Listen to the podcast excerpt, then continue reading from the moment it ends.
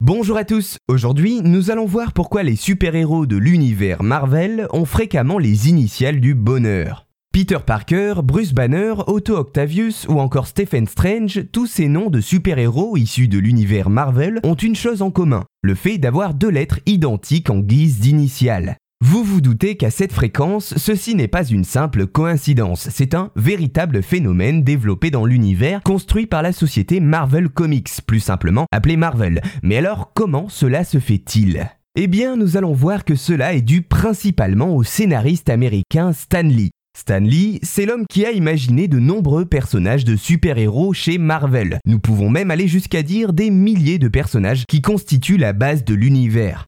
En plus de la tradition qu'il avait mise en place au cinéma, celle d'apparaître dans chaque film comme caméo que les spectateurs devaient alors retrouver, il instaura ce phénomène d'initiales du bonheur, comme par exemple Peter Parker, ce qui donne les initiales P et P. La réponse est très simple et Stanley la donne lui-même dans une interview en novembre 2006 avec Kevin Smith.